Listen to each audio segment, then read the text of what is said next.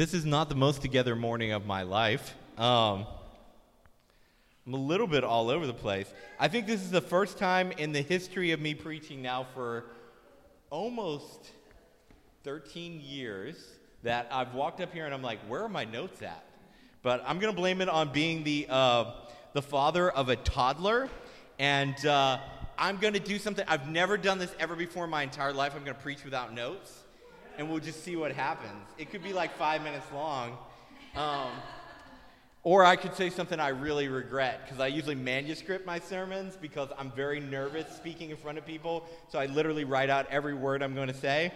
But we'll just go with it because I have no idea. I have no memory of where I left it this morning. So it's around here somewhere. It's on the cloud, I know that, but that's okay.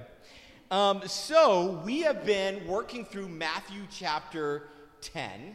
This summer we've done Matthew chapter 8 and 9 where he's healing. In chapter 10, Jesus is now sending out his disciples and he's saying, You've seen me heal over and over again. And now I'm sending you out as students of my way of life, as students of my teaching. I'm sending you out to do what I have done.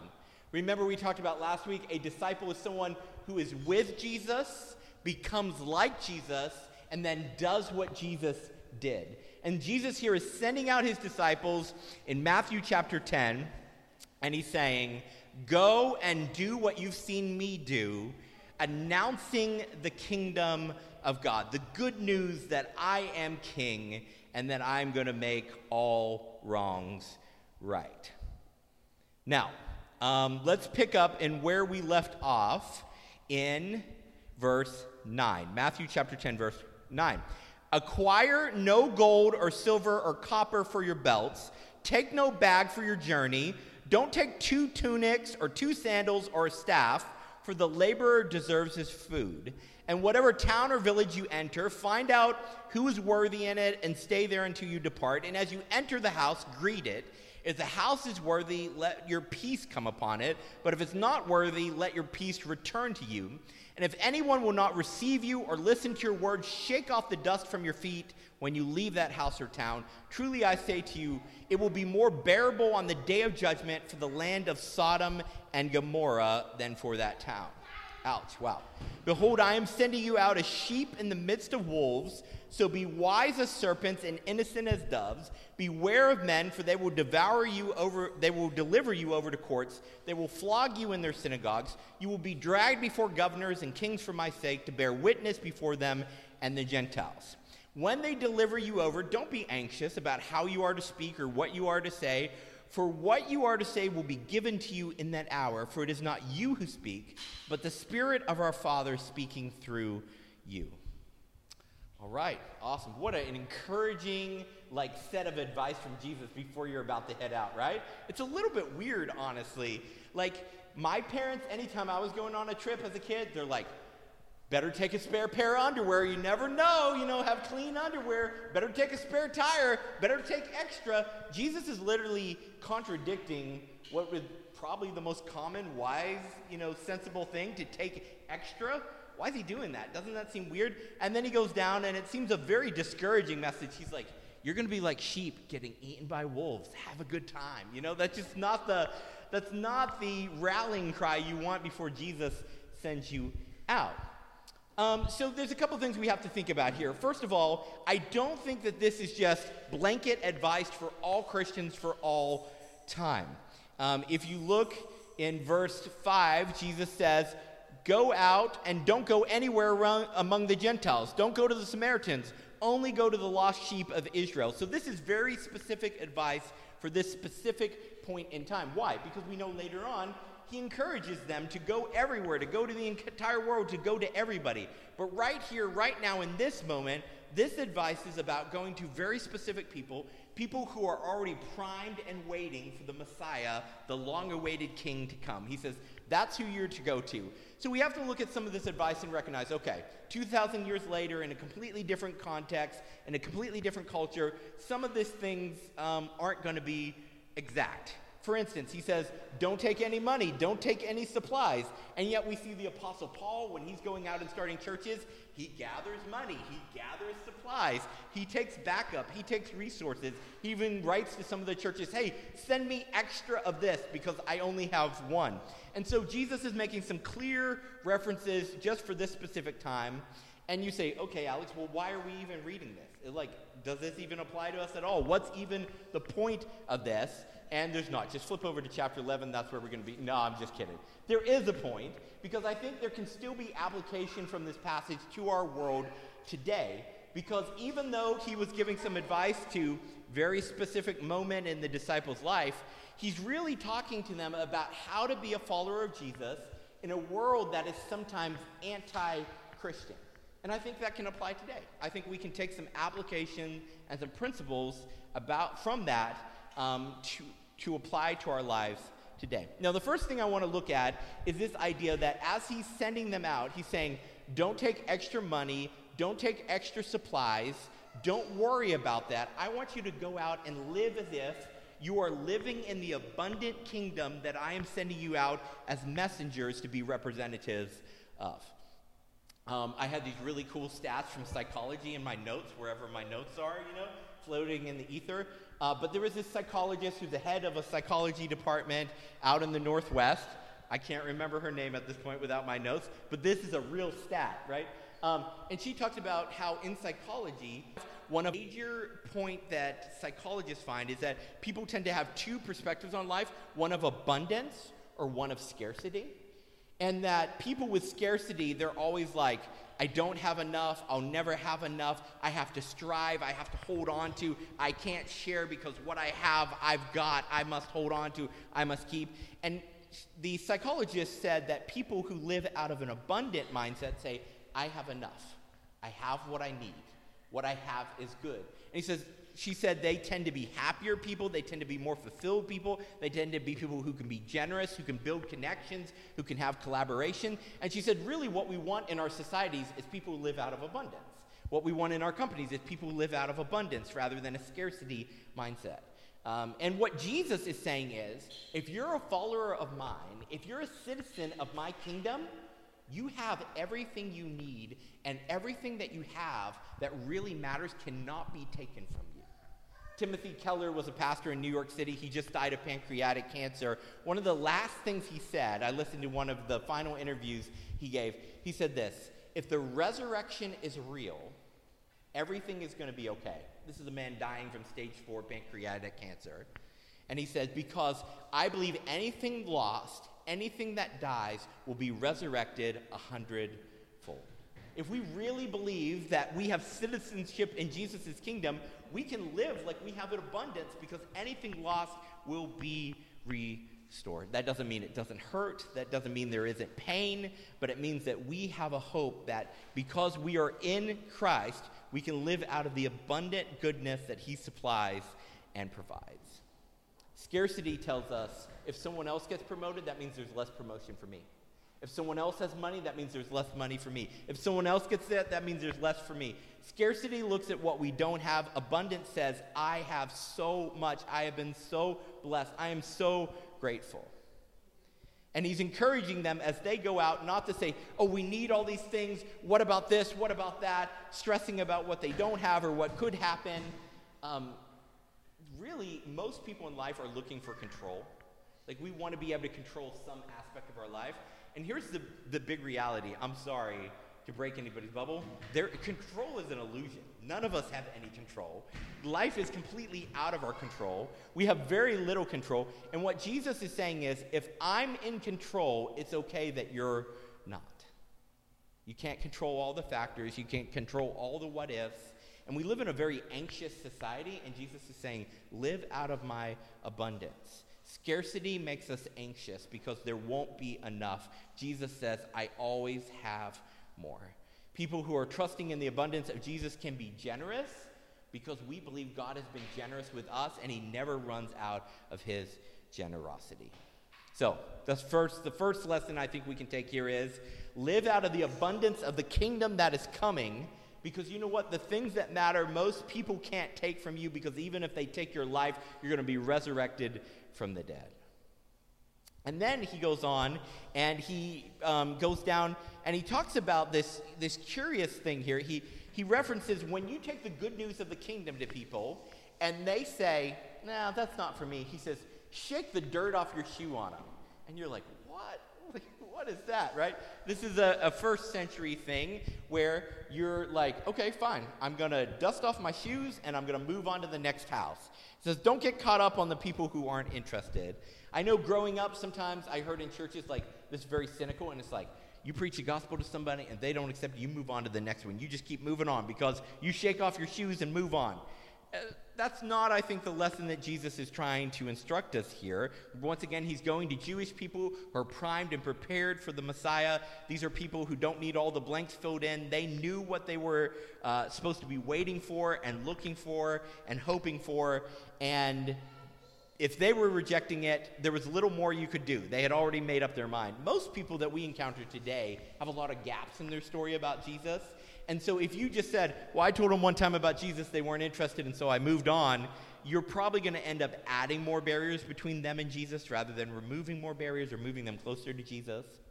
And then he goes on and he, he makes this really curious thing. He says, The town that rejects the good news of my coming kingdom, oh, it'll be better for Sodom and Gomorrah than it will for that town on the day of judgment. Now, that's a pretty intense language, you know?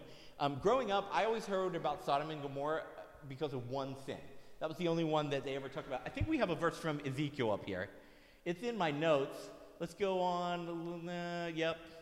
All this stuff was stuff that's supposed to be in my notes, and I've just skipped over. Um, so here we go Ezekiel 16. Now, this is what the prophets say the sin of Sodom and Gomorrah was. Now, this was the sin of your sister Sodom. She, now, first of all, that's a slam right there to Israel because he's writing to Israel and he says, Hey, Israel, you're the sister, Jerusalem, you're the sister of Sodom.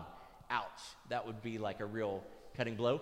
She and her daughters, that's daughter cities and villages around her, were arrogant, oversaid, and unconcerned with the poor. They did not help the poor and the needy. They were proud and did detestable things before me. Now, growing up, I only ever heard about one sin of Sodom and Gomorrah, but this is what the prophets say their issue was. They had a whole bunch, they didn't care about the poor and needy, and they were arrogant. They had all this abundance, but they kept it to themselves. They couldn't share it. Therefore, I did away with them as you have seen. And so Jesus says, some of the people, it, well, let me back up for a second. Usually, when I think of the people who are going to reject the good news of Jesus, I think, man, they're a real bad sinner. They really love some type of vice or sin, and that's why they don't want anything to do with Jesus. Kind of that's kind of the culture I grew up with. People rejected Jesus because they were bad sinners and they didn't want any part of him. It would make them give up their sin. Jesus is suggesting here that the people who reject the, the words of the kingdom, at least a majority of them, will be people like Sodom who have a whole lot who are arrogant and proud, aren't interested in helping the poor, and so they don't want a new kingdom to come because the kingdom that is has kept them comfortable and in power and in wealth. These are people not rejecting the kingdom because it's going to mean confronting their sin. This is people who are rejecting the kingdom because it's going to mean giving up their comfort or giving up their power or giving up their money. It's going to force them to live out of an abundant mindset where they'll have to be generous instead of out of a scarcity mindset where they can gather and just hoard everything for themselves. Now, Jesus shifts to one of the most encouraging lines in this whole thing I am sending you out as sheep out to the wolves to get slaughtered. Can you imagine just being there with Jesus? You're his disciples. He's like, I'm giving you authority to heal and even raise the dead, just like I have. But before you go out, by the way, I just want you to know you're going to be sheep out there, and there's wolves, and they're hungry. Like, that's not a way to encourage your people. I think Jesus is just being realistic, he's just being honest. He's sending them out as sheep in the midst of wolves. Now, if I was there, I'd be like, Jesus, can you send me out as a tank? I don't want to be a wolf. I think I have a picture of a wolf in a tank. Yeah. I want to be like Jesus. Send me out as a tank amongst wolves. And when those wolves come up, I just drive right over them, you know? Like, I don't want to be a sheep in the midst of wolves. I want to be a tank in the midst of wolves. It's really interesting that Jesus' idea of the kingdom message going forth is us not conquering the wolves, not killing the wolves, not overpowering the wolves, not beating the wolves down and forcing them to become sheep. Our method, his method for building the kingdom is sheep laying down their lives in the midst of wolves. Um, we're in a really interesting time in world history, in the history of our nation. Uh, there's been all kinds of things written about democracy being in crisis, and, and I have friends who are very passionate about Christian nationalism. They, they think the answer to America's problems is if all the leadership were Christian and lived by Christian principles and we just enforced Christianity on everybody, things would be better. But I think if you look at church history, that's not the case. The thing is, when the church is trampled, when the church is crucified, when the church is killed, it spreads like wildfire. When the church is consolidated in power, it hardens and it rots. And I, understand where my friends are coming from when they're like, man, if we just if we could just get Christians in power and Christians controlled everything and we just forced everybody to follow Christianity, things would be better. I understand that desire. Our country has changed rapidly, and all of a sudden, uh, you know, kind of this cultural understanding of Christianity and cultural respect for it has gone away. And the government, which kind of used to be neutral on religion, has increasingly become anti Christian. So I understand where they're coming from. I just don't think it's going to produce the results that they want. When they came to arrest Jesus, his disciples drew swords, and instead, Jesus let them draw his blood. Because the church never grows by violence, by becoming wolves. He didn't say, You're going out of sheep, you better grow some fangs. Because that's how we're going to beat back the other wolves, and we're going to be the bigger pack, and then everybody will respect our pack, and all the wolves will want to be part of our pack. He says, Go out and die. That's not, that's not a real encouraging message, Jesus. Like, I don't like this. I'd much rather skip this and go on to chapter 11. Like, why are you telling us this? Jesus said, You are not going to spread my kingdom message by winning battles. I've already won the war. And sometimes the church advances by us losing. And that's not a message I like to hear. I don't want to be sheep in the midst of wolves. Eugene Peterson says, The whole Christian life is this learning how to die. Wow. Welcome to church, right? You feel good? You excited about taking on the world? No. It's not the real encouraging message. But if we are going to become like Christ, if we believe that the cross actually started this whole thing and the cross is the way forward, then we must be willing to go out as sheep in the midst of wolves, not to win, but be willing to suffer loss so that the message of Jesus goes forth.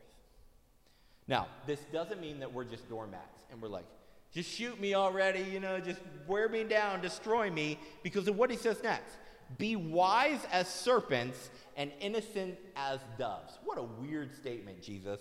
Jesus is the master of weird statements. Remember, it's mostly an oral culture. Saying something provocative gets people to remember it, gets it to stick with people. Now, we must understand in the first century, serpents didn't have quite the evil persona that they do today. Certainly in Scripture, in Genesis, we have the embodiment of evil as a serpent. We have different pictures of serpent throughout Scripture but there's also positive pictures of serpents. Remember, the serpents bit all the Israelites, and Moses put a bronze serpent up on a pole, and all of a sudden they were healed.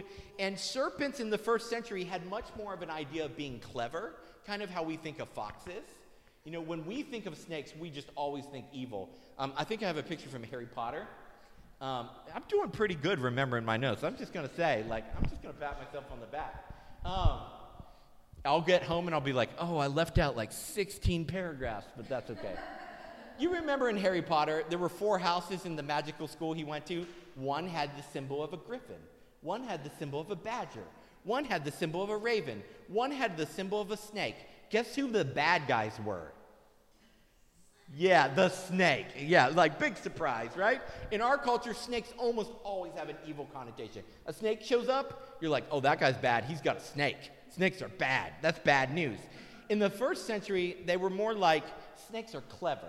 Kind of like in our story, like the fabulous Mr. Fox. You know, foxes are clever, they're kind of smart and sneaky. That's how they imagined snakes. That snakes were wise, they were sneaky, they were clever. Um, I have do- doors on my house and windows that I keep closed. I went down and found every crack and hole in my basement and I filled it full of foam. I have protected my house against snakes. And you know, I took a shower a couple weeks ago, an afternoon shower. I got out of the shower and a snake crawled up my drain. Now, if you're an animal lover, I'm sorry, I murdered, I murdered the crap out of that snake. Because if a snake comes into my house, I don't want you there. I know they're good for the environment. I know he wasn't a poisonous snake, whatever. Don't come into my house, snakes. I'm warning you. I will kill you every time. But that snake was sneaky. After I had all the entrances closed, he found a way in. Now, there was a lot of standing water. He probably washed down in the sewers. I don't know. I've come up with all these schemes of how that snake came up that drain. And now there is so much mesh and barbed wire and anti snake protection on that drain, nothing's coming up. But I'll tell you this I think what Jesus is saying is when you go into a world that is hostile to you because of your allegiance to me, find clever ways to get around barriers to tell people about Jesus. When they have the doors sealed and the windows shut and they've sprayed foam into every crack and crevice, come up the drain and tell people about the good news of the kingdom when injustice will be done away with, racism will be done away with, war and sickness and disease and death will be done away with, and a new kingdom is coming. Be sneaky like a snake. But in the next sentence, notice what he says be as harmless as a dove. You may be sneaky like a snake, but you're not to resort to violence. This is Jesus who in the Sermon on the Mount taught nonviolence. What did he teach? Enemy love. Love your enemies. He says, okay, while you're doing this, you're not to resort to violence. When you think, oh my gosh, I'm backed into a corner, the only way forward is to fight, he says, don't fight. Be like a harmless. Never resort to violence. Believe that we move forward with gentleness and peace and love in the midst of violence, in the midst of aggression or oppression or resistance. And then he goes on and he says, Now I'm going to give you another promise. And they're like, Please, Jesus, no more. These promises are not good promises. We don't want these promises. He says, When you're dragged before courts and beaten, when you're dragged before kings and sentenced to death, and I'd be like, I don't like where this promise is going, just stop. He says, When that happens, I'm going to give you the words to say. And i if I was there, I'd be like, Jesus, why don't you promise to rescue me from that? Like, don't promise to give me the words to say. I don't care about having the right words to say. Promise me that you'll deliver me. Notice what he says you'll be delivered over to imprisonment, to punishment, even to death. And he says, But I'm going to give you the words to say, that's just not the thing I'd be worried about. I'd be like, how do I get out of this? And Jesus says, sometimes the way forward, the way the kingdom will move forward is you going to the end of yourself and still sharing the good news of who I am and what I've done. I mean, if you look back through world history, Christians, when they're killed, and there have been tens of millions, if not hundreds of millions of Christians killed throughout time, they always seem to have really cool things to say. I don't know, I feel like Jesus has kept this promise. Read Foxe's Book of Martyrs. Man, Christians, when you're just about to burn them or crucify them or throw them to animals, they have some zingers. They're really good at saying some really cool things. I had some cool quotes from Christians in my notes. I'm going to try to paraphrase them the best I can. Um, this one guy, he said, When you throw me to the animals, I hope they rush at me at full speed. I can't wait till those animals kill me because just now, as you throw me to my death, this is me truly being a disciple. He said that to a Roman emperor before they threw him into a pit with lions. I'm like, dang, yeah, that's a mic drop, Darby. That's right. I'm like, that's pretty good. I don't think he came up with that. I think Jesus kept his promise, gave him something to say. There was another, a few hundred years after Jesus, who was also being killed. And he said this Every injustice you do against me and the others like me, every time you kill us or burn us or crucify us, you prove that we are innocent, that what we say is true, and that you are the author of injustice. And then they killed him. But the Romans wrote down what he said. And I'm like, they were like, dang, these, these Christians, when you kill them, they wax eloquent. Like they really, they really got some good things to say. I don't think they sat around in prison And they were like, man, what kind of zinger can I really get these Romans with right before they kill me? I think Jesus kept his promise. What I want Jesus to promise is you will never go to the lions, you will never go through trouble, you will never go through grief, but he doesn't say that. What he says is, when you do, I will give you words to say that will move the kingdom forward and will convince people that who I am and what I say is true. What I really want him to do is keep me away from all pain and suffering and tragedy. And he says, Hey, you're still in that broken kingdom. It's crumbling. I'm going to resurrect everything. Nothing lost will be lost forever. I promise you. But he says, Sometimes you're going to go to your death. You're going to lose things. You're going to suffer things. But he says, I'm going to give you words in that moment. Sometimes I think we stress way too much over what to say to people. Um, occasionally, I'll run into somebody or one of my friends will ask a spiritual question, and I'll think, oh man, I need about six months to research this, think about what I'm going to say. It's so funny. I just thought about this. This is literally a message about trusting the Holy Spirit to give you what to say when you don't aren't able to think about it. And I lost my notes. That's that's pretty funny. Um, but I think sometimes we worry way too much about being well prepared to know the right thing to say. And sometimes people ask me questions, and I'm like, oh, that's a really good question. I don't know. I need six months to prepare. I want to think about it. I want to research. I want to read what other people have thought. I want to read church history. But you're right there on the sidewalk and you don't have time. And I just say, Holy Spirit, please let this not add barriers between them and Jesus. Please help it to remove barriers between them and Jesus. Please give me something to say. And I say something. And sometimes later on, being the personality type that I am, I sit at home and I think, shouldn't have said that. I should have said it this way. I should have done this. I should have done this. And I go through the conversation over and over and again and I fixate on it. But in reality, we have to trust that the Holy Spirit in us is going to give us the things to say when people are searching for Jesus. If people in your life are asking spiritual questions, that's not just because they were like, ah, I don't got anything else to do. It's because the Holy Spirit is drawing them to Jesus.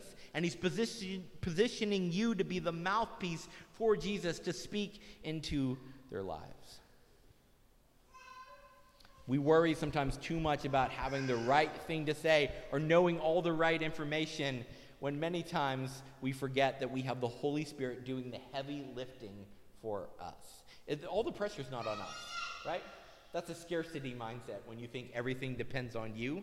An abundant mindset says the Holy Spirit is doing the heavy lifting. He's doing the hard work. I get to join him where he's working. We're not inviting the Holy Spirit to be like, hey, I've got this thing, come help us. We're joining him. He's already working. We just get to be a small piece of what he's doing. So, as we come to the end, which I assume is the end because I don't have my notes, you know? It feels like a good place to stop, right? I want to ask us about three things. One, you have an abundant or a scarcity mindset. And I'll just tell you, the last few weeks, I've had a scarcity mindset when it comes to this church. I'm like, I just don't have enough people. We're just not bringing enough money. We don't have enough leaders. We don't have enough this. We don't have enough that. And all I've done is gone through everything that we don't have enough of and everything that should be more or higher or greater. And I'm like, I can't do it. I can't do it. And the Holy Spirit, as I was writing this, just reminded me it's not all on you. That's a scarcity mindset. It's on Jesus.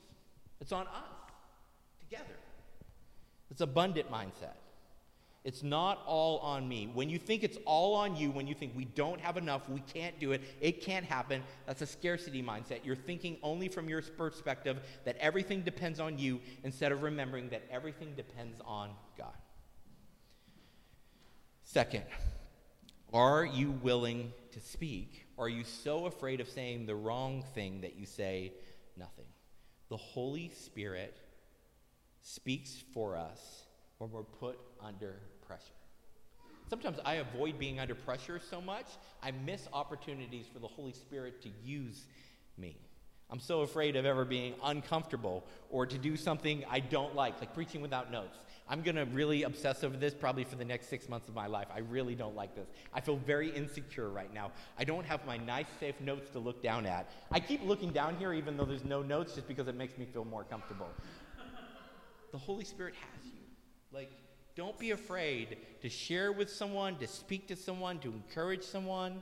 Sometimes we're so worried about doing something wrong, we don't do anything right. And there was a third point that I don't remember. So we're, oh, I have them up here? Great. Awesome. Am I willing to lose in order for Christ to win? That's the third point. I remember two out of the three without notes. That's pretty good.